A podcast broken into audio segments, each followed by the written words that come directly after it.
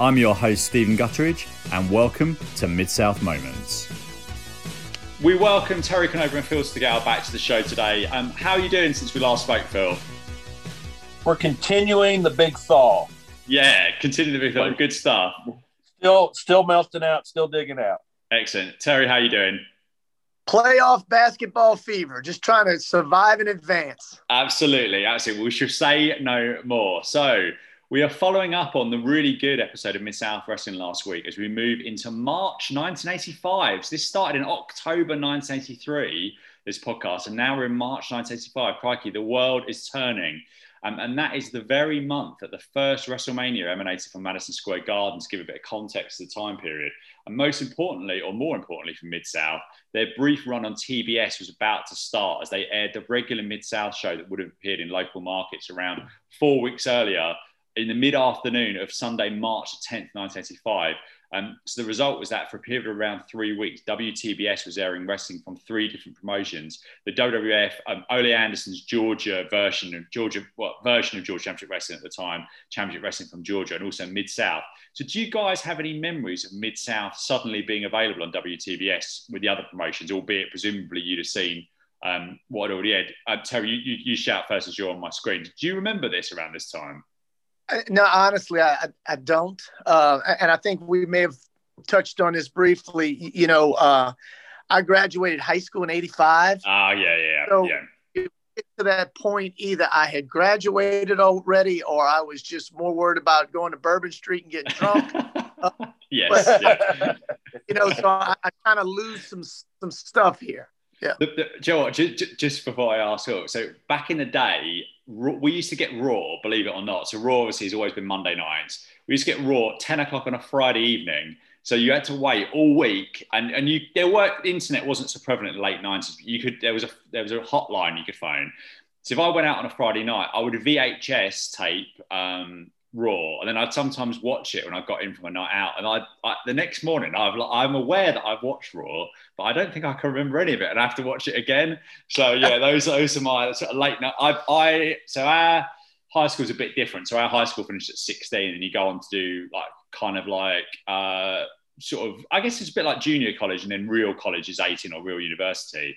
Um, so I, I, was I was GCS. I, I say GCS is not gonna mean anything. So 16 was 98 but 2000 was a year going out a lot when I was sort of 17, 18. So yeah, I remember that only too well. And Phil, what do you, do you remember this in terms of WTBS and like Mid South popping up? I do because, uh, as I mentioned before, there's a period of time where I could see an episode of Mid South twice, but then it hit. Here's here's what would happen. Let's say the new in our area, the new episode of Mid South would come out on a Saturday around noon. Yeah. Then they went through a period of time where on the Friday night before, they would show the rerun from the previous Saturday. Okay, yeah. Okay.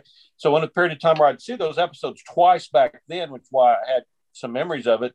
But then it was channel uh you know, we got cable TV and it was WTS was, you know, the superstation, channel 17 for us. And so they would play it. And so there was a period of time there where I could see an episode three times.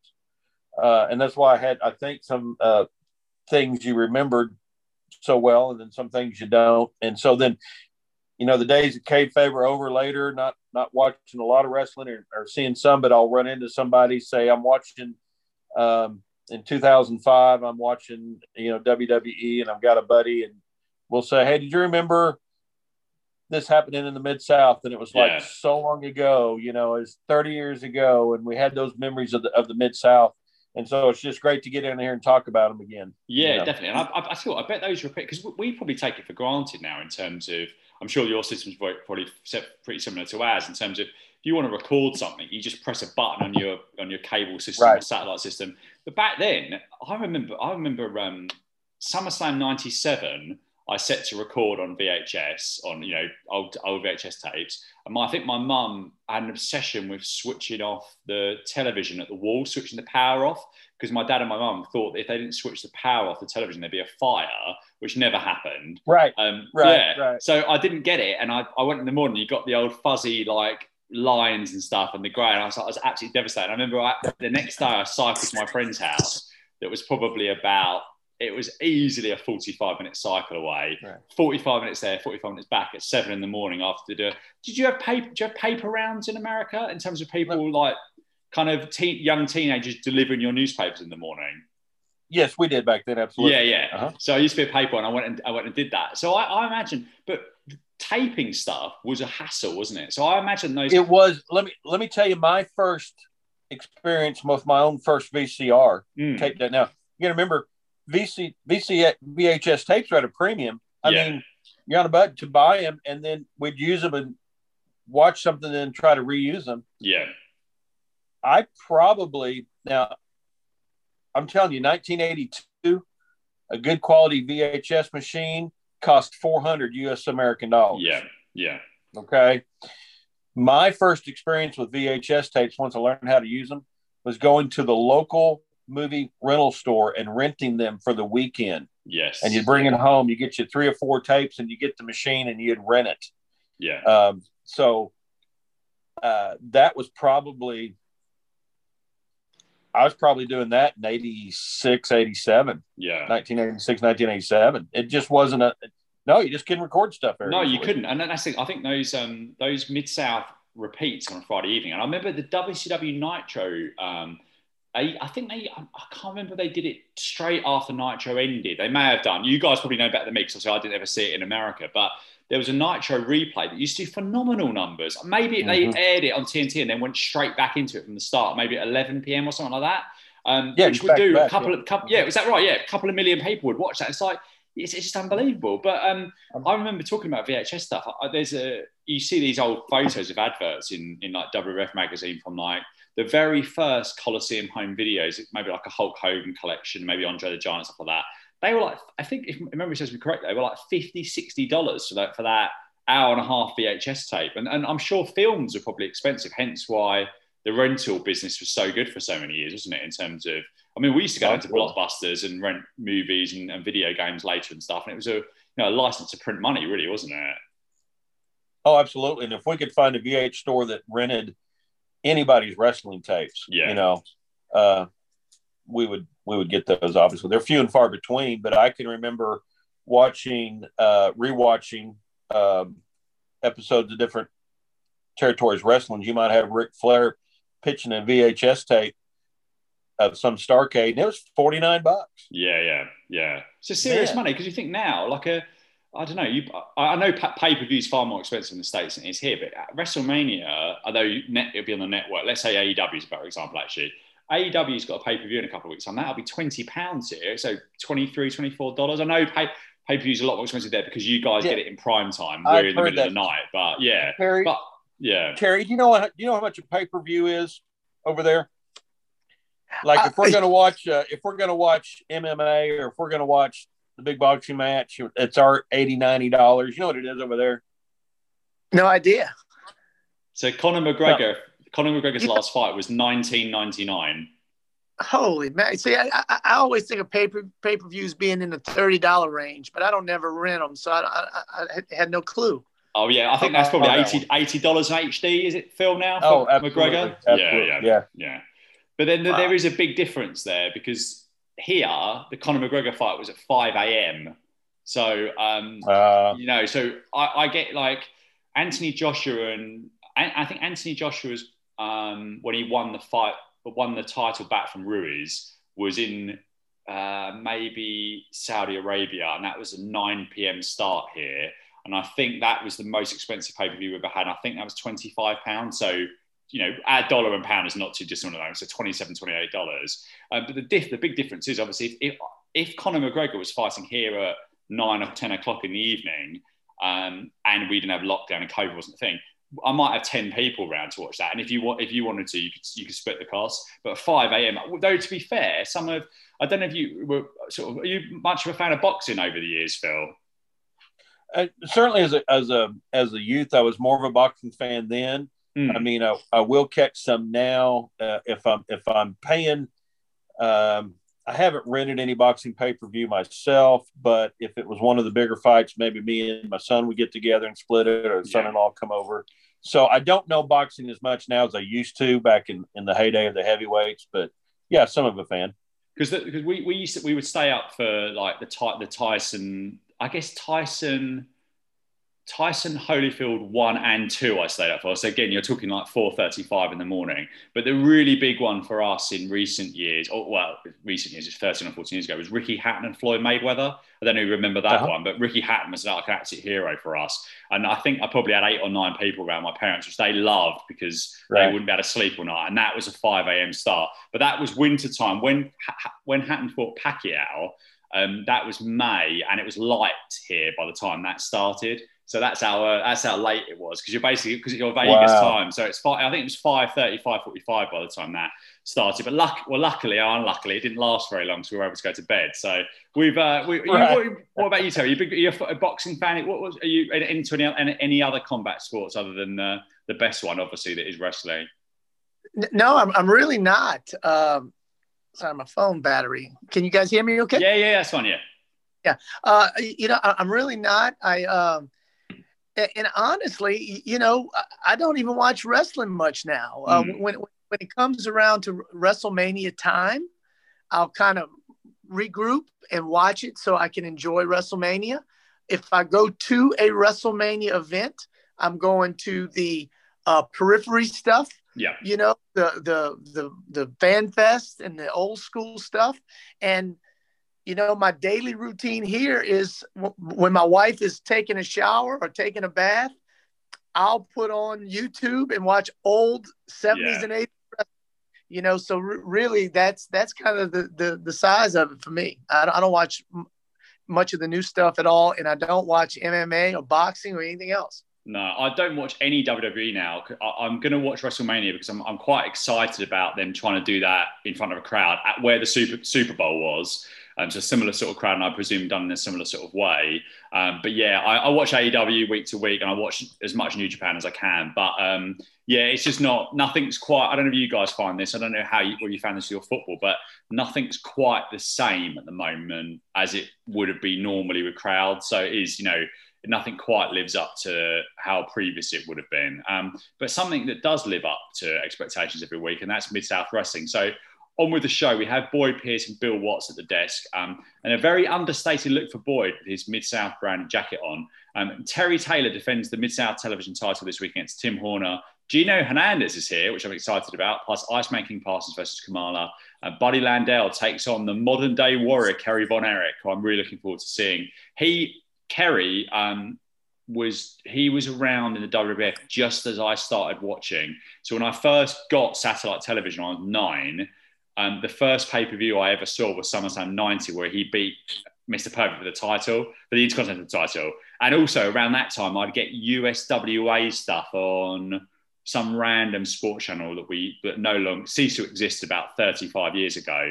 But they showed, interestingly, Phil, the highlights of that from Texas Stadium, the first one when he beat Ric Flair. So, like as a nine-year-old, I'm like, I'm trying to. I know this. I know this is older than what's happening now, but it's all about kind of building the jigsaw puzzle of kind of like what's actually happening, right. who are these guys. Um, so Watts said last week, one of the most disgusting things happened since he was in charge of Mid South, and that was DiBiase destroying Duggan's car. Um, Watts said they're not going to show the footage again, and it's in the hands of the authorities now, and up to Duggan what he wants to do in terms of pressing charge. I thought it was a nice touch that Watts sort of specified that, that that was the case. So that's the way out of it. Basically, Duggan's like you know too much of a tough guy to press charge or whatever.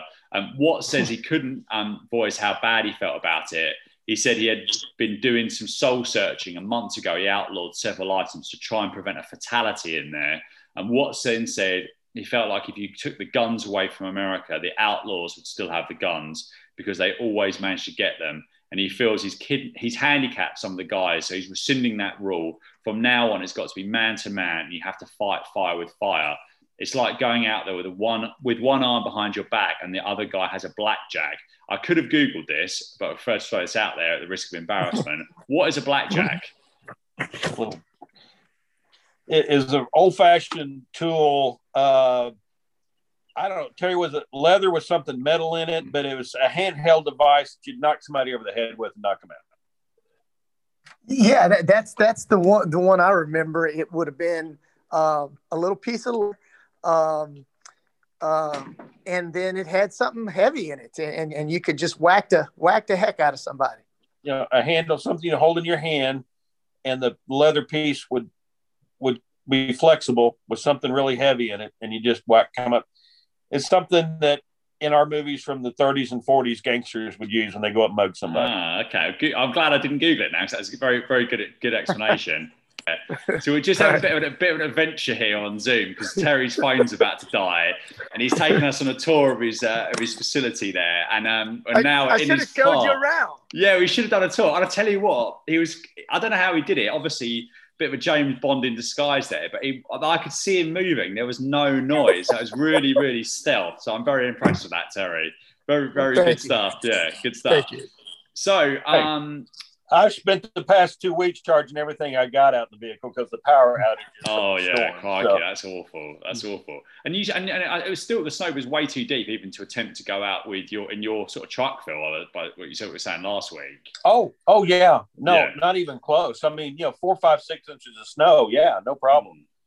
But no, for days, you just the snow's just too deep. It's above your wheels. Oh my god, that's that's that's quite incredible. What's what's the, do you have uh, uh, uh, what are Oklahoma pretty well prepared for it in terms of plows and stuff, or not? Not really, because it's not a thing that kind of No, um. Oklahoma is notorious for just being able to clear a few main roads. Yeah, Um, yeah, they're not. Um, um, we don't get a lot of precipitation during the winter. Mm. Normally, we'll get an ice storm that's a half inch of ice, and then it melts off in just a day or two. Or if we do get four or five inches of snow, it melts off in a day or two. It's it's these long stretches that are not. They just don't have the resources, and they don't prepare for them because they're once every ten years. Yeah, same as same as same as us really. I think we we had one thing years and years and years ago, maybe maybe ten or fifteen years ago, where we had maybe maybe a foot, which which wiped the whole country out for a week basically. But it's like as you say, like you haven't you- know if you're never going to get that, you haven't got the the budget for it. So. Um, first up, we've got the Mid South Television title. Tim Horner, um, who I thought got a pretty good reaction, I've liked a lot um, while I've seen him going up against Terry Taylor big heart-shaped sign at ringside with Terry's fans written on it, which warmed the heart. Um, Bill Watt said that Taylor reminded him of Clark Kent and said it was a pleasure to see a scientific match with two great wrestlers. Watts mentioned, as we mentioned last week, actually, it was an overflow crowd at the Irish McNeil Boys Club, and it did look packed to the rafters here. And Watts mentioned that wrestling had been knocked by the national media recently, but the fans have continued to come out and watch. So I wondered if either of you had any clue as to what, she, what he could have been talking about in March 85. I wondered if this could have been the 2020 thing involving John Stossel and David Schultz, but that was What- end of what was December that again? 84.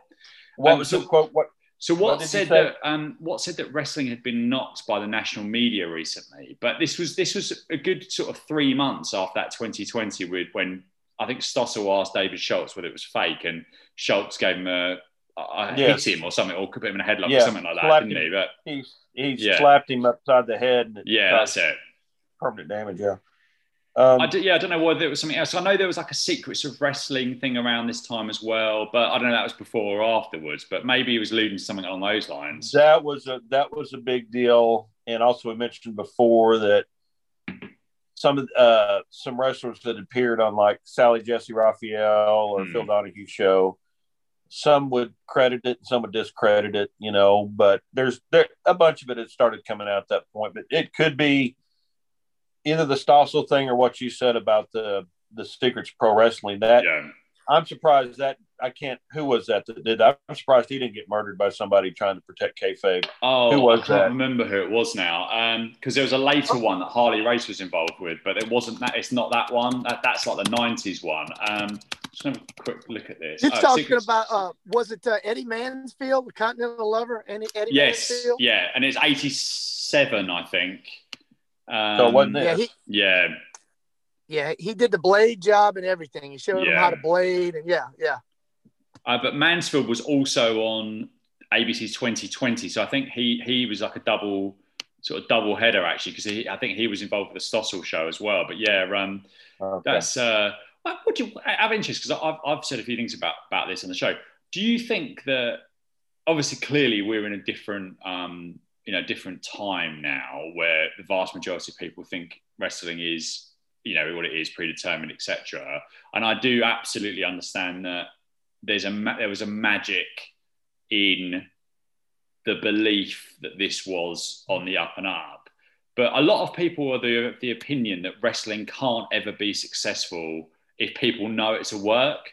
But what do you, what do you, what are your, you guys, as sort of long time, in fact, Terry, you go first and then Phil jump in.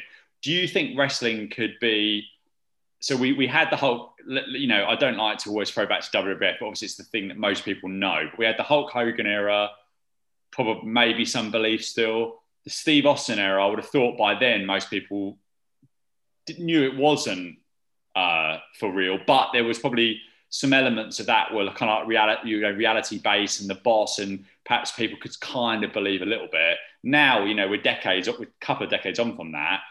Do you think wrestling can ever get to those heights now that the you know ninety nine point nine percent people know it's predetermined? Well, I, am gonna go back to. I've heard several wrestlers say this uh, before. They, they, they said even even back in 1981 and 82 when I'm a high school kid and I'm going to shows, I knew it was wasn't 100% on the mm. up and up, but there was always a guy, whether it was Mad Dog Buzz Sawyer or Joe LeDuc or uh, you know, in some cases, Kamala, that you would you would see them and you'd like, oh, okay, and it, it would make you question a little bit. Hmm. And and I, I will even go to to current day, and, and again, I don't watch it much, but I can watch a WWE show and you you you know what you're getting. But then you get to that Brock Lesnar yeah, match, yeah, and you like, holy crap, is how much you know it it it, put it still puts a little doubt. Yeah. You know is a, a, little glimmer of doubt making you think damn this might be real. Yeah. You, you know uh so I, I, think i think that's the key. I, I think it, it would it, it would take a promoter that really wanted to achieve that yeah you know right now i think most pr- promoters they just want entertainment and so they don't care if it looks believable or not. They don't care if you have to suspend disbelief. They just want entertainment. So so I, I, think it's doable but but obviously it would be a serious challenge. Yeah. What do you think phil well to answer your question yes i think there can be a good wrestling product and everybody still know this is absolutely predetermined pre-scripted i've listened to your other podcast where you talked to other hosts about it you, you've got your favorite television shows that you've mentioned. Yeah. We yeah. all know that, you know, um, I, I, I don't know what shows you watch, and but what, I don't know if you see the same television we do, but if I'm watching the show on Netflix called The Imposters or, you know, whatever, I'm, it, it's a movie. It's made up. Yeah, yeah, yeah exactly. Yeah, we yeah, enjoy yeah. it. Uh, the fact that it's live action, that could be fine too. I no, I don't. I don't have a problem at all. Uh, you know, and we talk about Corny's rants, and they're so over the top that I think he's trying to stay relevant. But uh, the fact that it, it's not the days of kayfabe can't it can't mean it's not something that's enjoyable. And yeah, and like yeah. Terry said, we all knew to some degree. Okay, that you know, when I'm a very young child watching wrestling, relatives come in and say that is as fake as it gets, and hmm. and you're thinking, you're right, okay. And yeah, so a, what? Yeah, yeah, exactly. Yeah, yeah. I don't care. I'm, I'm, watching some really crazy stuff. You know, yeah. it's why I'm seeing Ox Baker. You know, and eh, you know, seeing some really crazy stuff. But then, as a, a youngster getting taken to some matches by the oldest, I see all these people bought in, and they're yes. standing on their chairs cheering, yep. and they're throwing stuff in the ring. They're bought in. So yep. you know what? If everyone wants to pretend like it's real, let's pretend like it's real. And, it's, and then you start seeing stuff, and you think, like like Terry said, every once in a while I see that match. Oh, these guys are really mad. These guys are really fighting. Yeah. And since they, um, no, it doesn't have to be that way for it to be a good wrestling product at all. Um, no, I, yeah, I, I, I but when I, you ask the question, ironically, when you ask the question, my original thought was to get it as popular as it was. You're gonna have to. My first thought was back, at least go back to the days of Brock Lesnar somebody that stands out that's a monster that obviously can just take everybody out if he wanted to. Hmm. You got to have, and and I'm not watching a lot of uh, uh, wrestling right now, but when I do turn it on, I'm not seeing anybody I'm not seeing a personality yet. Now maybe there's so much of it. And there's so many shows are probably out there, and I'm not catching it. You said something very telling for your new listeners that don't know, your new listeners to the podcast. When you said you're not watching WWE right now or anymore, that's extremely telling. For Yeah. those of you who don't know, Steven grew up living it. How many how many WrestleManias have you attended in person? Um, so I can't remember the number off the top of my head. I think it's 12, so 17, 18, 19, 20, 21, 22, 23, 25, 31, 33, 34, 35, 12, and one Royal Rumble in the States as well. Yeah. So, so how many WrestleManias have you been to in person? Is that so 12 WrestleManias in person and a, and a Royal Rumble in person in the States. So 13 trips to North America to see wrestling. Yeah. CWF. Right, so multiple continents. Yeah. Someone that bought into WWE and is not watching it right now. That has nothing to do with whether it's kayfabe or not, or whether it's there's something wrong there. they don't do pro wrestling is the problem.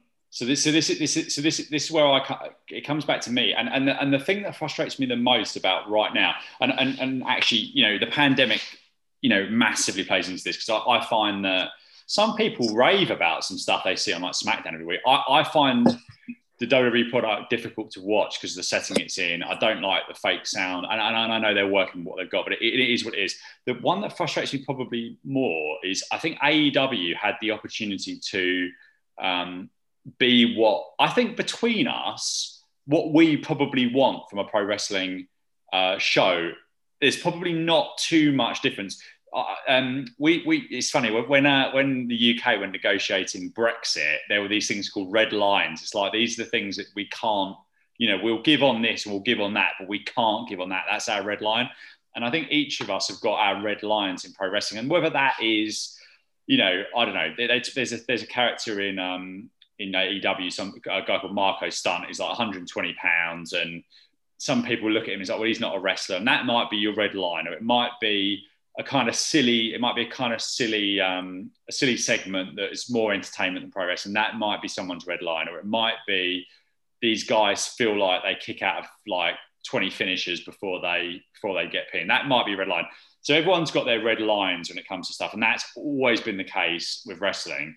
The problem with AEW is that for my taste, sometimes they get it so right. My, my taste now is probably more New Japan than anything else. So New Japan, sports presentation, limited silliness. I don't like disqualifications, and they don't ever have that. I don't like interference. They do too much in the last year or so.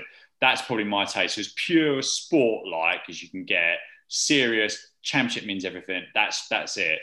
AEW had the opportunity to really do that, but they've they've got their slightly mixed messages and they've never quite got it right on TV. Though their weekly television from debut is probably a seven out of 10 from the start to finish because there's a lot of good promos on there. And if you like the athletic, big moves, kick outs, that style of wrestling, which is not for everyone, then there's enough of it in there. But then they frustrate. I'm, I'm doing one of their pay per views for the This Month in Wrestling History podcast at the moment and I've watched the first hour and a half this morning, and the first hour and a half was phenomenal. But I know I know it goes right downhill afterwards, um, and I'm already like feeling annoyed about this. This you know one of the best matches in North American history on this pay per view that then falls off a cliff, and it's like how can that happen in the same promotion? So sorry, big big old tangent there, but I I just think wrestling. If someone just does pro wrestling and you get someone in there that's got some quality control and you get some, you, you the championships mean titles mean everything get rid of the interference, get a heel that can. I, am a big believer in heels winning matches without cheating. The biggest, we were talking about Floyd Mayweather um, off air. Floyd Mayweather is one of the biggest heels in the history of sport. And he just, why was he such a big heel? Because he won. He just won and he won and he won and he won Right. and he won. And you paid everyone. I paid. I'm sure you guys probably paid at some point as well. You paid to see him lose and he never and he never lost. So that, Right. that's yeah, that's that's what I, I I'm a big believer that pro wrestling can be massive again, but WWE needs to remember that they're doing pro wrestling and pushing younger stars to get Here's there. what's missing. Here's where it started fading for me. You got to have a heel that gets heat. yes, yeah, To have a heel, you've got to have a baby face. yeah, You got Yep. to have the straight guy. You've got to have the good guy. You got to have the guy that's not going to cheat. Yeah. Everybody can't be the bad boy. yes, yeah, yeah, I agree. I agree. And, and, and, WWE particularly lost lost the ability. I mean, I remember the last WrestleMania I went to, Seth Rollins, and, and again, this is the thing. One, I, I tell you what frustrates. Well, sorry, we're in a massive tangent. Um, so apolo- apologies for for that. Yeah, talk, talking about baby faces, Seth Rollins at the last WrestleMania I went to, WrestleMania 35. He, he won the Royal Rumble. He's doing really, really well. He beat Brock Lesnar in the first match of WrestleMania. I was like, why is it, why is a WWE title match in the first, or maybe Universal title match in the first match of WrestleMania? That again, a massive tangent, but it really bothers me when wrestling companies do like they'll put a big match on, they'll have like a buffer match. So well, the buffer match has got people in it. If you want anyone to be interested in those characters, don't have a buffer match. Just have a just have a card like combat sports are supposed to be, where you have you might have a more slightly more exciting opener, but then build it and build it and build it and have your biggest matches right at the end. And that's another thing that AEW doesn't does badly. New Japan always does that right. They publish what their card's going to be, and it's always like you know, least important to most important, and it builds and builds and builds. Anyway, they killed Seth Rollins. They absolutely murdered him within the space of three or four months when he had the opportunity to be not a Steve Austin or even John Cena level, but solid like a, you know, maybe even like a Bret Hart level, which is incredible, you know, like, like absolutely amazing. But they, they, they, they um, told everyone that uh, he's, he was with Becky Lynch in real life. And it's like, no one wants that. No one wants to know that. It's like, you, you, know, it's all good in the background, but you don't want to see that on screen. And then it was just after that, it was just, just dire. So I think you're absolutely right, Phil. You need to be able to know how to push a baby face. And also, you need to know when is the time to pull a trigger on someone turning heel to make this work. So, yeah. Yeah, yeah. you got to have the dramatics in it. It doesn't matter if we're pretending it's real or not, but the storyline's got to be not the same thing over and over and over again. Yeah. It is, but it's not but if you got the monster, or if you got a, a guy that will uh, cheat to win and cheat the face that everybody likes because he's the you know the good-looking young guy. A lot of these wrestlers we're watching now on the Mid South Wrestling, and a lot of the jobbers, they don't got the look. They'll never, you know what I'm saying? Yeah, yeah, yeah. But that makes that. But if I mentioned this before, if every wrestler on the show looks like a male model, then nobody's yeah. going to stand out. Yeah, no, I completely agree. You need, you need, you need all shapes and sizes, and I'm a big believer that you don't have to be. Not everyone has to be 260 or 280 pounds. You can, you, right. you know, you can. I think that you know there's plenty of scope for guys of around the you know high one, high maybe 180, 190, low 200s, but with personalities can do super intense, hard pace, hard pace wrestling and make it work. So we're all over the place, but it's all good. It's all good stuff. So we're going to go back to basically Terry Taylor beat Tim Horner with a backside in 445. I thought this had some really good action. Um, even though I would have been happy this go a little bit longer, and I was hopeful this would be like an eight or nine minute. Um, what did you think of this one, um, Phil? Uh, Terry Horn, Terry Horner, Tim Horner versus uh, Terry Taylor here. I'm getting names mixed up. At this time in wrestling, I absolutely always thoroughly enjoyed scientific wrestling matches. Yes, yeah. Uh, whether whether it was here, you didn't get too many of them, but you remember uh, a number of months ago was reviewing an episode, and they had uh, Magnum TA and some of the guys working, showing how they worked out in wrestling. Yeah, that was really great. Remember yeah. that? So they kind of did a little bit of scientific wrestling display then. But if I could catch WCW, they had a they'd have a mass wrestler. Uh, I think it was the White Knight, and you know the man of the thousand holds, and it, it would he wrestle one of the Von Erichs. It just you know, I really enjoyed it, and this one was a good throwback. I really liked this match. Yeah, I did too. Um, what do you think of this one, Sarah?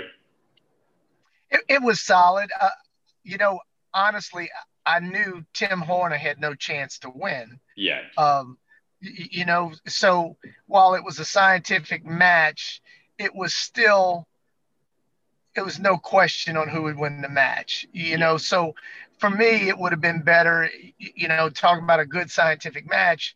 You got Brad Armstrong against Terry Taylor. Okay, now you got some doubt. Uh, you know, so so it was solid. I enjoyed it, but we still all knew who was going to win the match. Yeah, I agree. I think t- Tim Horner is. Yeah, there's um, a. Yeah. So go ahead. I'm sorry to interrupt. I'm sorry to interrupt.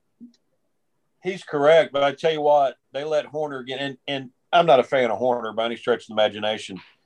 But there's one point in that match where um, Terry Taylor went to do a backdrop on him, and and Horner leapfrogged him, and turned around and gave him a drop kick that about took his head off. I yeah, that's really good. He, yeah, he hit both those feet solidly up the chin, and for that one second, I thought, "Ooh, he's coming back." You know, so they got he Terry did a good job of putting Tim over. Yes. Let's say that. Yeah. yeah, yeah, definitely. So we cut straight to Hacksaw Jim Duggan, who is along with Watts and Boyd. Um, Jim agrees with the comment about the outlaws and guns, and he said he felt like Mid South made a grave mistake by banning the 2x4. Duggan said now the gloves are off and he's bringing in his glove and he has on a coal miner's glove. Watt says he's not giving people free license to start taking the law into their own hands, but they have to have equal opportunity to defend themselves. Duggan says that with DiBiase pulling that stuff in the parking lot, parking lot, Williams saying he's got an okay from a doctor to wear the plaster, which is just an excuse to st- take a steel rod in the ring. Basically, he's going to be, you know, looking out for himself with this uh, coal miner's glove going forward. I thought this is good stuff from Duggan here. Um, Terry, what did you make of this and the changing of the banned items by Watts? Uh, you know, it, it made sense. Uh, it was it was you know well played, and I, am still trying to figure out why a coal miner needed a glove with those little things on the fist. Yeah, I, yeah. I, don't know if they're actually punching holes into the earth or or what, but uh, a coal miner's glove was always cool. I just couldn't figure out how it was useful. So yeah, um, I've just googled coal miner's glove, but it's all it's all wrestling stuff. You'd be you'd be surprised to hear. Uh, yeah, sorry. so uh, Phil, what did you think of this?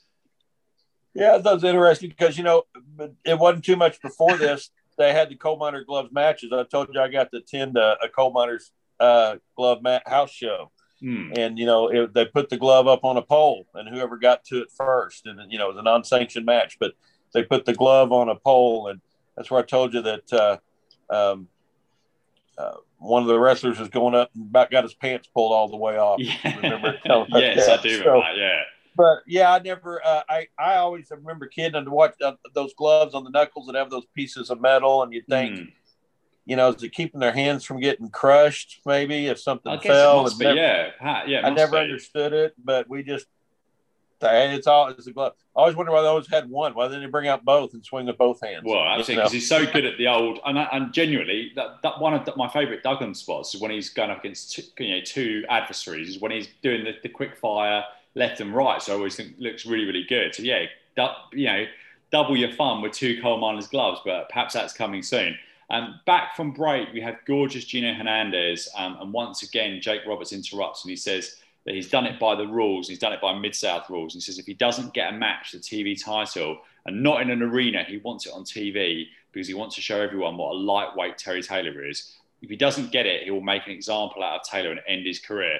So I have two questions on this. Um, is the term lightweight used in America for someone that ends up getting drunk after one or two drinks, which is usually me, um, especially after barely drinking for the last 12 months in lockdown? Um, so, question question one for the panel there is that a term that's used in America? Because that's a quite a well known term here. Yes. Yeah. Oh, yes. it is. Okay, great. So that does make it across the and, across the pond. And, and by context, if you're out drinking with your buddies and he says, "Oh, I'm done," you can tell him, "Oh, you're a lightweight." Oh, yeah, great. Okay, that's really yeah, good. Okay. I, I expect that to be no, but yeah, good. Yeah, good. I'm pleased. Absolutely, or in a sporting event, something like this, you know, he's just a lightweight. He's yeah, not one yeah. of the big players. Yeah, sure. Yeah, how interesting. Um, and then, um, secondly, uh, what did you? I feel you go first on this. What did you think of the promo from um, from Roberts here? Oh, man, he's coming into his own. Yeah, you know, he's he's he's believable here. He's he's he's uh, his emotions and his facial expressions. Uh, he's really good on the mic.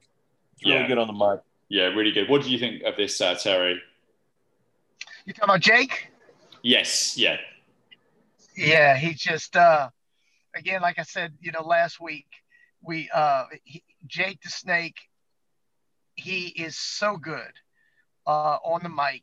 He's such a great heel. His mannerisms, his look. He's always got some gig marks on his forehead. Yeah. uh, he is just a cool believable 1980s heel. Yeah, definitely. Absolutely. He's so, he's so good. So this was Gino's first appearance on Mid-South Television since January 83. Um, and Hernandez was up against Tom Prichard here. And I was expecting good things following Prichard's fiery debut last week. And Watts puts over the upcoming future event at the Sam Houston Coliseum, which is going to be the first co-promoted event between Mid South and World Class, which is an interesting development in the world of wrestling, obviously, um, between those two. Uh, so there's a lovely enzuigiri from Prichard in this after two exchanged some kicks. Prichard got a near fall with a sunset flip before Gino took back over. Prichard missed an attempt at a drop kick as Watts said the stakes were high. Um, Gino hit a slightly sloppy version of Rick Rude's Rude Awakening neckbreaker, and then Gino climbed up the ropes to the adoration of the ladies in the crowd, I must say, and hit the flying back elbow for the winning 245. I thought Gino was a heel here, but maybe he wasn't. Um, this followed chants of Gino, Gino from the crowd. Only just under three minutes, but I really enjoyed this. Um, Terry, what did you make of this one? Well, uh, to my knowledge, Gino uh, was absolutely a heel. Mm. Uh, I, I, I, just think, you know, the, the crowd, um, you know, the, the, it was a large crowd, and I was trying to figure out what it was. Maybe there was so many uh, nice looking young guys on the card that day, or what, and the girls just got behind Gino. But, but uh, you know, I assumed he was a heel, but he did get a, a, a, lot of good adoration from the fans. Yeah, definitely. What did you think of this one, Phil? I can tell you that Gino had a lot of popularity because of his looks with the young ladies. I mean, mm. I, at this time, I'm watching WCCW, uh, and, and they had a 90 minute show late every Saturday night. So I'm watching uh, Gino every week at this time. Uh, both he and Chris Adams together as a tag team. Yeah. There were people that absolutely were liking the heels at that time. Yeah. And, you know, it was, it was something new in wrestling, but it was coming along. Uh, but it was, it was, a good match. They let Prichard get in some good offense.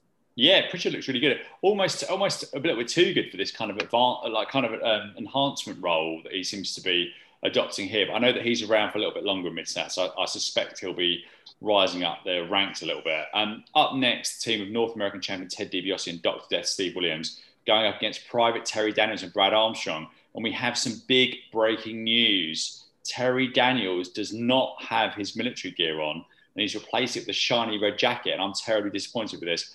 Um, Phil, you're you're um, nodding. Uh, you dis- disappointed as well as this as I was. There's, there's one of my notes. It, I think they when they watched back the show and saw how agonizingly awkward it was to watch him undress. Yes. You know the especially two weeks ago. I mean, the, the officials holding the wrestlers back so he can get under. I think they realize it's causing too much of a pause in the action, so they're just yes. let him put on his marine jacket and just take that off. Yeah. Well, half a minute is a long time when you're talking about a lot of these matches are three and four minutes. So yeah, two, you know, no more precious TV time being uh, taken up with this. Um, there's a big sign. So, and we, sorry, uh, Terry, go ahead. No, I'm sorry. I'm sorry. I'm sorry, and we were just we said a few weeks ago it took a long time for Bill Dundee to get out of his jumpsuit.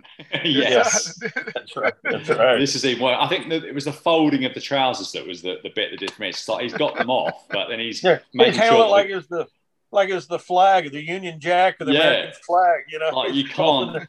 Yeah, you can't disrespect these trousers by by making any either the creases go out at all. Um, there's a big sign oh, in the front. Speaking, oh, speaking go ahead, of that, go ahead do you do you know the the the story of how he got into wrestling? Oh, what, Terry Daniels? I don't. No, no. Oh, I got to remember. It was a great story, but it had something to do with the flag. He was a fan in the stands on mm. the hmm. floor. And if I could remember the wrestler's name, somebody's out there is going to be shouted. He got into an altercation and it was almost like a shoot. You need to look it up. Oh, really? Quick. I will look that up. Yeah, yeah, yeah. But he was holding the American flag up, and he started getting beat down by this wrestler, and he wouldn't let the flag touch the ground even while he was down on the ground getting beat. So he became a kind of American hero right then, where he's oh, holding wow, up the flag story. even though he's getting getting getting a mud hole stomped in him by I a must heel. Try and find that. I must try and find that. Um, it's a big sign in the front row that read "Choose Death," presumably supporting Steve Williams uh, rather than slightly more macabre uh, options there. Watts talked about the history between Ted DiBiase and Armstrong's father, and Watts said that next week Jake the St. Roberts would get his opportunities against Terry Taylor, plus Gino Hernandez would be in tag team action along with his namesake but not brother Hercules. Um, at four minutes, Terry went for a blind crossbody block on DiBiase.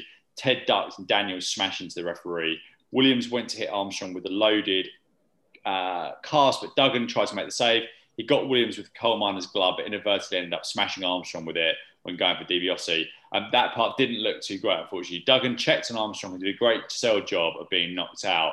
Watts announced that Williams and DiBiase have been awarded the match by DQ in 4:35. Um, Phil, what do you think of this match?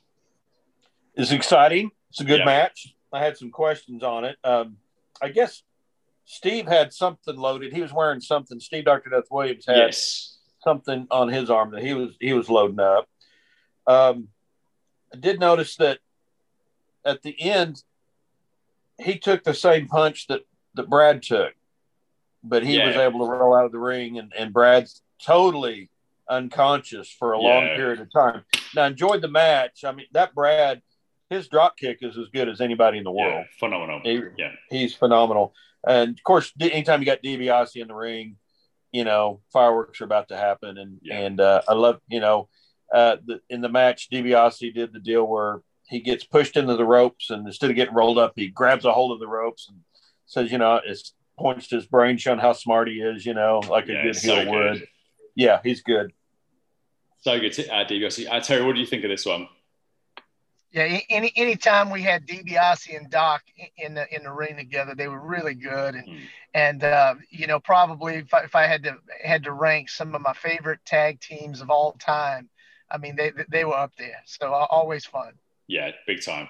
Uh, so Watts recapped after the break, Duggan accidentally striking Brad Armstrong. And as I've said, I think Armstrong did a phenomenal job with the, with the sale here because he was, you know, he looked legitimately KO'd. Uh, and next up, the debuting Barbarian along with Skandar Akbar going up against Shawn Michaels. And Michaels was back in his green gear with a shamrock on the back. I just can't believe it. His he must have borrowed these from someone. I just don't. I just don't believe these are Shawn Michaels. I don't think, think there's any Irish uh, sort of patronage in, in the Michaels fat or Hickenbottom bottom family. I mean, I could be wrong. Um, the Barbarian. I was expecting this to be the Barbarian from the WWF uh, a little bit later, but it wasn't. This was actually um, the person who later played the Berserker in WWF, which is John Nord. Um, so he'd been in the AWA uh, in early '85 prior to making the move to Mid South. And this only went 121 um, with the Barbarian winning with an elbow drop after several body slams. Um, he looked absolutely humongous in this, um, but there was not much this squash match. Um, Terry, any memories of this guy or uh, thoughts on this match? A- absolutely. Uh, the Barbarian. It- It's a little bit of a spoiler, uh, but you know he ends up being a tag team partner with Jake the Snake here soon. Okay, yeah, So sorry yeah. for the spoiler. That's all right. That's all right. Uh, and and and and they're going to collide with with uh, DiBiase and Doc. Uh, literally, one of my favorite programs ever. It was really short lived. Uh, one of my favorite programs ever. Uh, I remember Barbarian would wear uh, a shirt say "Weasel Hater," uh, and and uh, and and he, it, it, it was just a cool program with with with four guys who were all kind of fringe, good guy, bad guy. Uh, and then the, the memory that coincides with this is I have a picture, and I think I posted it on Twitter and tagged you guys Mm. of DiBiase smacking a fan in the parking lot at the Municipal Auditorium in New Orleans. wow. Ted DiBiase, Ted DiBiase and and uh, Tom Prichard are getting out of a car. They're walking to the arena, and some foolish fan gets in DiBiase's face, and DiBiase smacks the taste out of his mouth. Mm. And and I've got pictures before and after. That's great. that. That's fantastic. But yeah. that was the that was the night DiBiase and Doc was wrestling Jake the Snake and the Barbarian. So the Barbarian doesn't stay long; it's short lived. Uh, but the the few weeks he's in the Mid South, it, it was great great memories for me. Good stuff. So we had Kamala versus Iceman King Parsons up next in a big rematch from a few weeks ago. Uh, and this had a fast start with Kamala attacking Parsons before the bell and moving well in the ring. Watts mentioned that they already have Freebirds and the Road Warriors signed for the upcoming Superdome Spectacular. Um, Kamala settled in the, into the pet grab move before Iceman fought back, but alas, his comeback was brief. Watts put over Kamala's ability to use nerve holds here, um, but as a good as a job uh, as Watts was doing, I just can't take this move seriously from Kamala. I think this is one that doesn't necessarily stand the test of time, sadly.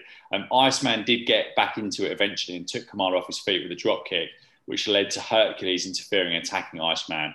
Skandar told Kamala to climb up to the top as Iceman tried to fight him off. Butch Reed then made the save, press slamming Kamala from the top rope into the ring as Watts said he thought the ring was going to break. Reed then drop kicked Kamala over the top rope to the absolute delight of the crowd. And we then got a steady cam shot of the vast space between the between sorry the vast space behind the hard camera towards the dressing room. Um, I didn't think much of the match. I've struggled with Kamala a bit, I must be honest. Um, but I did very much enjoy the post match shenanigans. Um, Terry, what did you make of this one? You know, Kamala really um, back then when you when you went to the shows, when you saw the buildup of Kamala and the way he was booked, he, to me at least, and again in, in my mind, and I knew wrestling was not hundred percent real. Hmm. Kamala was was was a kind of a serious threat.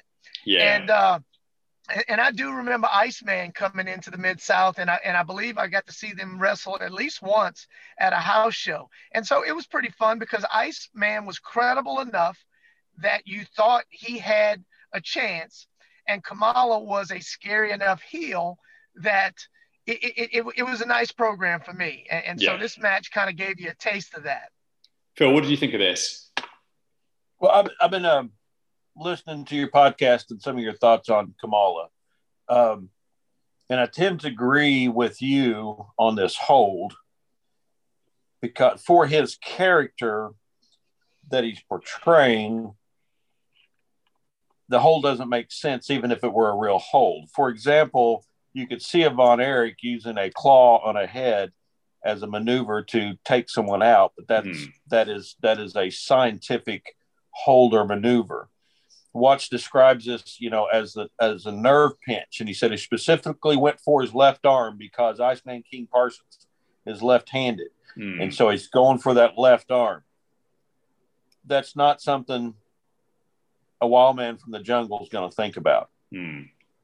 So even if for a real hold, you know, the scary the scary part about Kamala is if he were to jump on you, obviously. Yeah. And this guy yeah. could jump. I mean, Kamala, I have seen him stand. He for a big guy, he moves really well. Yep. Um, I've seen him from a stand. I don't know if he used to do this before matches, but from a standing position, jump up, spread his legs out, and touch his toes with his hands. Oh wow, yeah, yeah. Like a, yeah. like a cheerleader.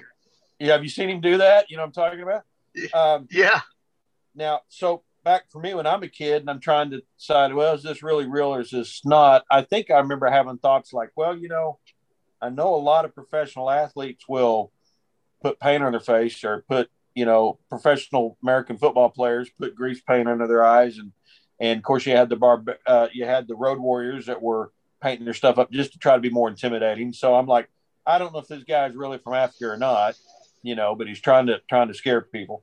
Um, but the, yeah the nerve hold didn't make any sense mm. to me for that character he wouldn't do that even if it were a real hold so I've, yeah. I've, heard some of your, I can agree with some of your previous podcasts on that. And I noticed here, sometimes they call him Kamala the Ugandan warrior. The graphic will say warrior. Then one of the announcers call him the giant. So, yes, yeah. Uh, did you, were you having podcast earlier where you were several weeks ago where you just didn't like the way the character is being portrayed? Like, was it tasteless um, or classless? No, or? Joe. What, actually, to be fair, I don't think there's been too much of that. I don't think they pushed that button as hard as I. So when Kamala pops up, popped up, I thought this is going to be the button that's pushed too hard for me and you know, looking at this for the first time in 2021. However, I don't think they've really done that. The bit that I think you've made an incredible point about that nerve hold, because I hadn't really thought of that. It just, just doesn't really fit. The bit I think I've probably got the most of a problem with is I saw him squash someone, and I can't think who it was, in maybe two minutes, and he looked like an absolute monster. And I'm thinking, this is what this guy should do to everybody. Yeah. It's yeah. like the Iceman King Parsons match should be four minutes of him smashing him. And if, if they want to do an interference on a, you know, on a um, finish so Iceman doesn't have to take, take a loss, fair enough.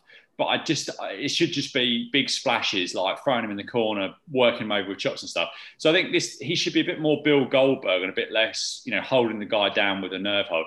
I think, right. unfortunately, I think I've probably been um, a bit unlucky with the stuff that I've seen because they showed that Houston match with him and crikey, Billy Jack Haynes, and it was probably eight minutes, and seven minutes of it was that pec hold, the armpit yeah. kind of grab.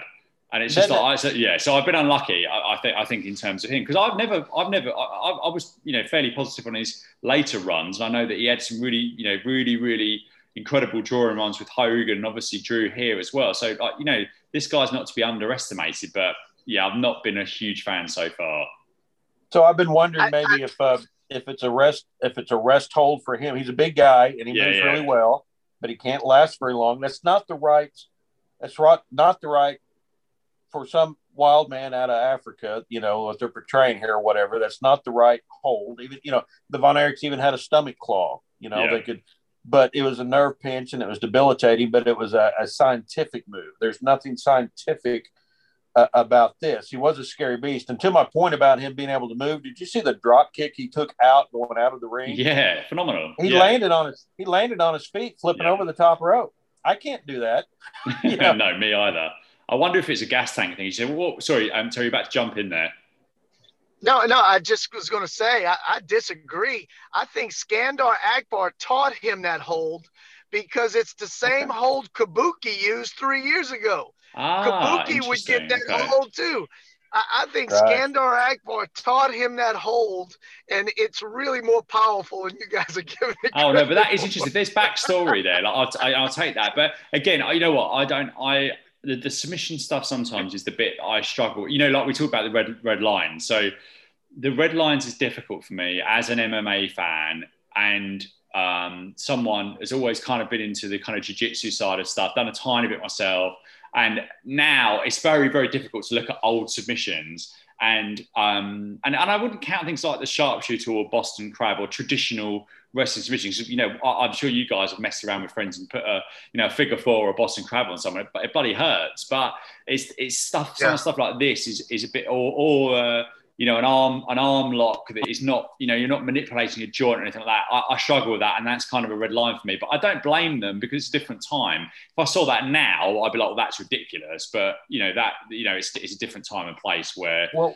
There were a, a lot of holds back then that were that would be debilitating. Like we talked about that Von Erichs had a, a head claw or a stomach yeah. claw. Uh, you know, the sleeper holds were, were very popular mm. as far as finishing maneuvers. I'm not saying, uh, and, and, I'm saying I understand to Terry's point. Yeah, there was a nerve hold that would be you clamp down on the guy's pec, it's going to uh, debilitate his arm. And a lot of wrestling back then was I'm going to work on somebody's leg or I'm going to work on somebody's arm. So I'm I'm not even saying that it's a, a bad hold but that should be for a very scientific wrestler. But then Terry just explained it right away. Yeah, hey, yeah, that, yeah. Well, I, yeah. There you I go. Saying, I, I, was saying it kind of tongue in cheek. Um, oh, I know. I realize that. Be, no, but it, be, the, because, the kayfabe be, story with the, the kayfabe is he's with well, Akbar. Akbar's yeah. hey, yeah, yeah. Kabuki did yeah. this, yeah. It makes perfectly good sense to me. Yeah, it does. You know, but it, it, it was absolutely a rest hold. Um, I, I, I think you know, you, you talk about the Von Erich Claw, and maybe because there was so much interaction, they avoided it. Uh, but I think that would have been probably a better choice for Kamala because mm. I remember seeing him put chops to people's head and make them bleed. And, yeah. and him bite them on the forehead and make them bleed. So it's almost like if, if you went at the head, it would have been more brutal and more gruesome but but probably because of the Von Erichs, they had to make him do something else. Yeah, agreed. Agree. Right. Next up, we have the Dirty White Boys going against Dave Bowman, and according to the graphic Mike Jackson's, um, there was a sign at ringside that said "yuck," so perhaps that that person wasn't a fan of the Dirty White Boys. Um, and Dave Bowman's wrestling gear was very skin coloured and a little bit on the disturbing side because at a certain angles you thought he was wrestling naked. Um, short work. Yeah, not great. Short work here with Denton hitting the fall away slam for the winning one in seven. Um, Terry, any thoughts on this short match, the Dirty White Boys? Well, like, like I said last week, you know, the Dirty White Boys, I, I was a little bit skewed on a negative side for them because because they are the grapplers. Mm. And I, I, am a I'm a mask man, uh, Mark, and I love the grappler. And I tolerated grappler number two. The Dirty White Boys, I just really never got behind a whole lot. No. Phil, what do you think of this? Now, Terry, obviously this can't be the grappler. The grappler had one leg shorter than the other and had to have a special boot. this guy that, doesn't have the handicap, right? Yeah, Grappler I, number one, and people accused him of having a loaded boot, but no, that was a handicap boot. And that's this uh, Anthony here's got two two legs the, the same length. That can't be the grappler. hey, I'm wondering if at this time if we could look up and see if they're pulling double duty. Are they still wrestling in another territory as the grapplers at the same time?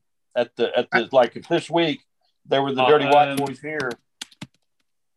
I think good question. Yeah, I will have a look. You you carry on, um, Phil, about this one, and I will. Um, I'll look that up so you know obviously as a masked man you know I, I, watch these shows and i try to find out who like we were talking about uh, previously when we were reviewing the episode with the blue demon you know who was he and was he a, a jobber uh, on another one of these matches? Obviously i don't recognize the, the, the blue demon at, at, at, that time. So i'm just wondering if he was also a jobber if these guys are pulling double duty um, but then some guys are getting paid not to wrestle. Think about this: Jake the Snake just appeared on two episodes in a row in his wrestling gear and then wrestled one time. Yep. Yeah, absolutely. So I don't think they were because um, they did a they did a run in Mid South after lose after losing a loser leaves town match in Memphis um, as the Dirty White Boys, um, and then they came into Mid South, and then I don't think Denton was the grappler later in 85, um, but it looks like he had switched over from Mid South back to Championship Wrestling from Florida then. So um, th- not that Cage Match has everything on there, but it's got you know most stuff on there. So I I, I don't think it appears there was, a, there was a crossover at that point. Um, right. So next we've got something very exciting, uh, which is the thing we've all been waiting for: Kerry Von Erich whose name was misspelled on the graphic, which yes, is sacrilege. It sure was. It, really? Yeah. Yeah, with the K instead of the CH. Yeah, yeah. I know that you feel you were particularly a big fan of Kerry and the Von Erichs. Oh, yes. You? Yeah. Yeah. Yeah. I mean, the crowd here was absolutely, absolutely electric for Kerry coming out in sort of sequin satin red. And he was up against Buddy Landel. And Watt said that goose pimples were breaking out all over him. And he's watched all of the Von Erichs grow up. So he's like putting this over to the, to the you know, the, the absolute top there. Um, I'm pretty sure this was the first time Kerry ever appeared on Mid South Television. Can either of you remember seeing him prior to this? You, you know, my dates are always bad, but mm. I do remember Kerry having a program with Ernie Ladd, but I don't know if this was before or okay. after. Uh, I, I, assume it was before, uh, but uh, he did have a little run. matter of fact, it was when Kerry had the, uh, it was like the U.S. title. It wasn't even a world class title. He had some other belt uh, and he did come through uh, the mid South and, and, wrestle a little bit. Oh, so okay, so, so you, would that have been would that have been live events? You know, um, Terry, or, or on television? Do you think? I I, I really, again, my my crazy brain. I want to say he did come on TV once or twice. Yeah, he but may I, well have done. I think some of the some of the some of the stuff on the early 80s is a bit sketchy, but he certainly had a feud with Ernie Ladd in '81 um, so had, yeah. had, several matches in 81. So um, Shreveport, um, certainly, Shreveport, Louisiana in, in May 81, but that doesn't, that's not down as a television taping, but maybe it was. Um, and they just got it wrong. So yeah, a few in May, so three in May, one in June, and, and then actually um, Kerry versus Ladd at the Superdome actually in uh, in uh, November 81, two days after my birth, my day, my day I was born actually. So um, yeah, so yeah, so clearly there was some stuff there. So I'm sure he probably was around television that time as well. Um, so where are we here? So yeah, um, Watts called Kerry a former NWA heavyweight champion, and that, that Ric Flair was currently running from him. And Kerry looks just in phenomenal shape here. He hit the discus punch for a near fall in just over 230, but Landel managed to escape. Landel took over after Kerry missed a charge into the corner. Um, there was a huge, uh, but Kerry then hit a huge and tremendous looking high drop kick. At 327, Kerry applied the claw and pinned Landel with a move on. Super athletic start from Von Erich here. And I thought this was this was this was really good fun. And Phil, what did you make of, of Kerry's mid south appearance here? A couple things. First, I was surprised that that the discus punch didn't end the yeah I didn't end the match. I've, yeah. I've, never seen the discus punch didn't end it. Uh, did you see at one point when Landel gave an elbow drop and a cover and then Kerry powered him off. Oh yeah, huge kick out. Yes, yeah, yeah. He, he, with his arms, he put he threw him off and back behind him. Even the official did a great job selling. Yeah. He, he he saw how far he literally threw Buddy Landel. Uh, it's worth going back and watching if you ha- if you don't remember seeing it. Uh, but he just powered him off with his arms, and Landel went flying. So, um, yeah, I think Kerry had been there before, and I do know there was a time where they uh, hyped him as coming. Von Erich will be here next week, and then he they never mentioned him. Yeah, I've been, I was watching when that was that was happening because he didn't he didn't he yeah. didn't appear, and they get they maybe even twice because there was certainly one where there was a he had to, had a, some sort of commitment somewhere else and he couldn't appear. And Bill, I remember Bill Watts explaining that. Um, Terry, what did you make of this uh, of this uh, Kerry Von Erich versus Landel match? Yeah, uh, Kerry was good. Kerry was good. I, I wasn't a huge Von Erich fan then. Uh, uh, another one, another quick super Superdome story. Uh, Kerry was fighting somebody in the Superdome. It may have been that Ernie Ladd match, mm. and I remember uh, these girls were so annoying in the Superdome, and they, you know, and so what we uh, we kind of whispered loud enough for them to hear that we noticed the Freebirds were backstage. And so these poor girls could no longer concentrate on the match because they were so uh-huh. afraid that the Freebirds is going to have a run in and, and beat them up. So, uh, so yeah, that's my Kerry. Wow, story. so so good, so good. Right, we then went back to the desk and had a slightly odd camera shot, and you could see behind the television set for the first time. And yes, I am sad enough to notice stuff like that. Watts explains that Kerry has always given back, and that his son Joel has given us a tremendous video on his brothers, so Joel's brothers, he was a great athlete himself, but he went into the video aspect, Watts says. And he goes on to talk about Micah Watts, a freshman in junior high, and Erik, who is sophomore. And Joel has put together um, a quick little video along with Kerry and Jim Neidhart, as these boys are the wrestlers of the future. So Jim Ross is the narrator, as Neidhart, who we haven't seen for over a year, is teaching Micah shot put techniques. We then cut to Kerry demonstrating the art and technique for the discus throw. And Kerry does a lovely little twirl, but thankfully doesn't release the discus in his hand into the bathroom, the change room they were in, even though I'd have liked to have seen that and what ended up, what damage that would have caused. Um, Ross then said that Micah Watts is also an imposing figure in gridiron, plays a no, playing nose guard, reminiscent of his father's days playing for the Oklahoma Sooners. And they show Micah tackling someone for what Ross confirms was no gain. Um, we then cut to Erik playing basketball for the Bixby Spartans, and Ross says he's considered one of the best athletes in the state of Oklahoma. Slick Slim, as he's known by his friends. He's also a decorated amateur wrestler. And guess what? He's also an amazing football player, and he threw a touchdown pass of 49 yards, even though the pictures were so bad I couldn't see this marvelous effort.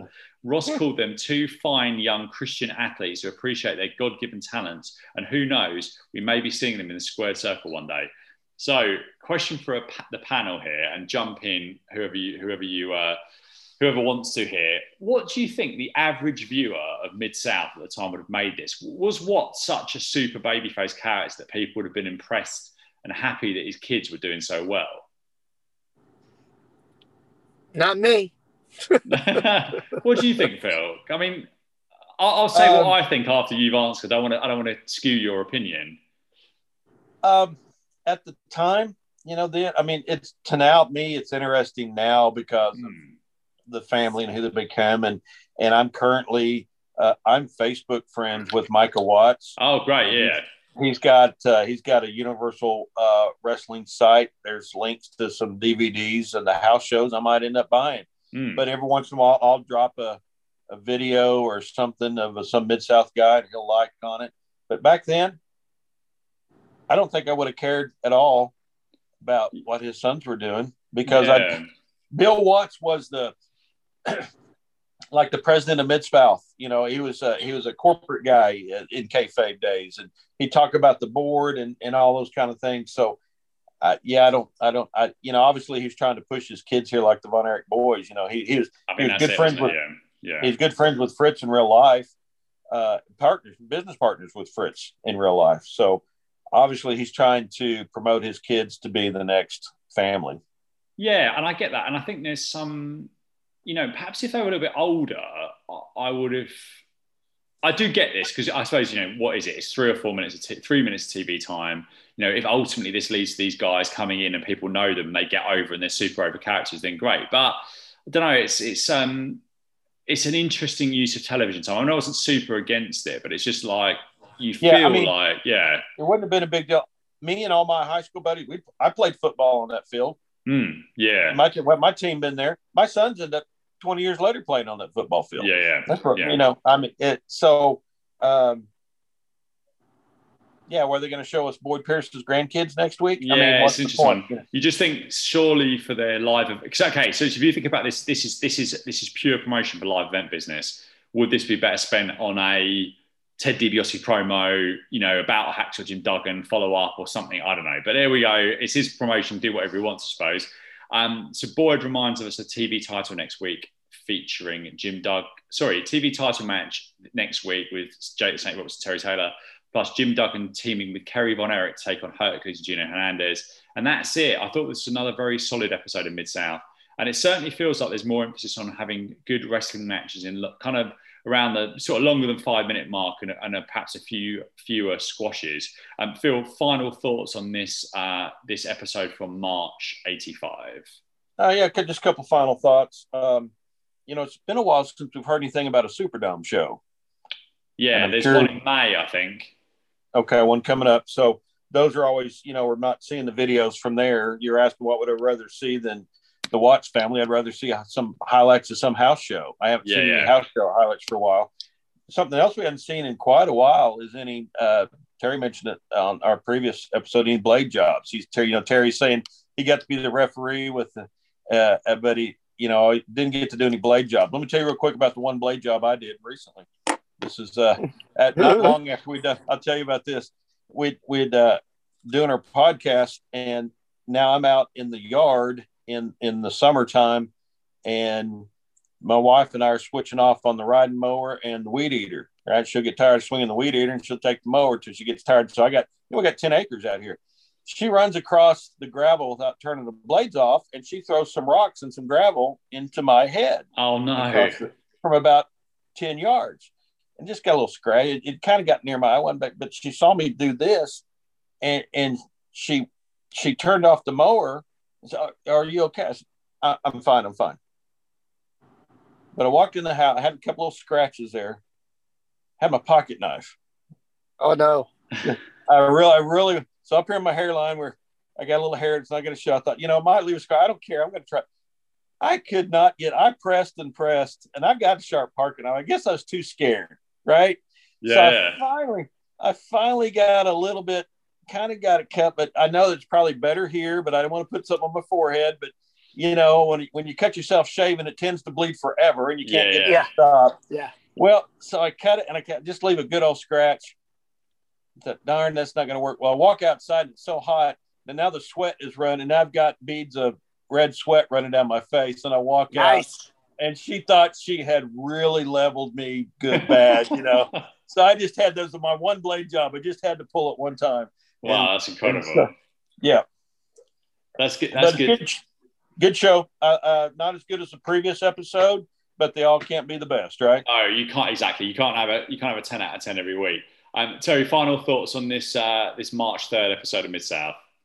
Uh, I, I agree with Phil. A- enough great guys and enough great feuds that you definitely go go out to the arena and and, and see the see the card because uh, a lot of good stuff that they're advertising there. Yeah, really good stuff.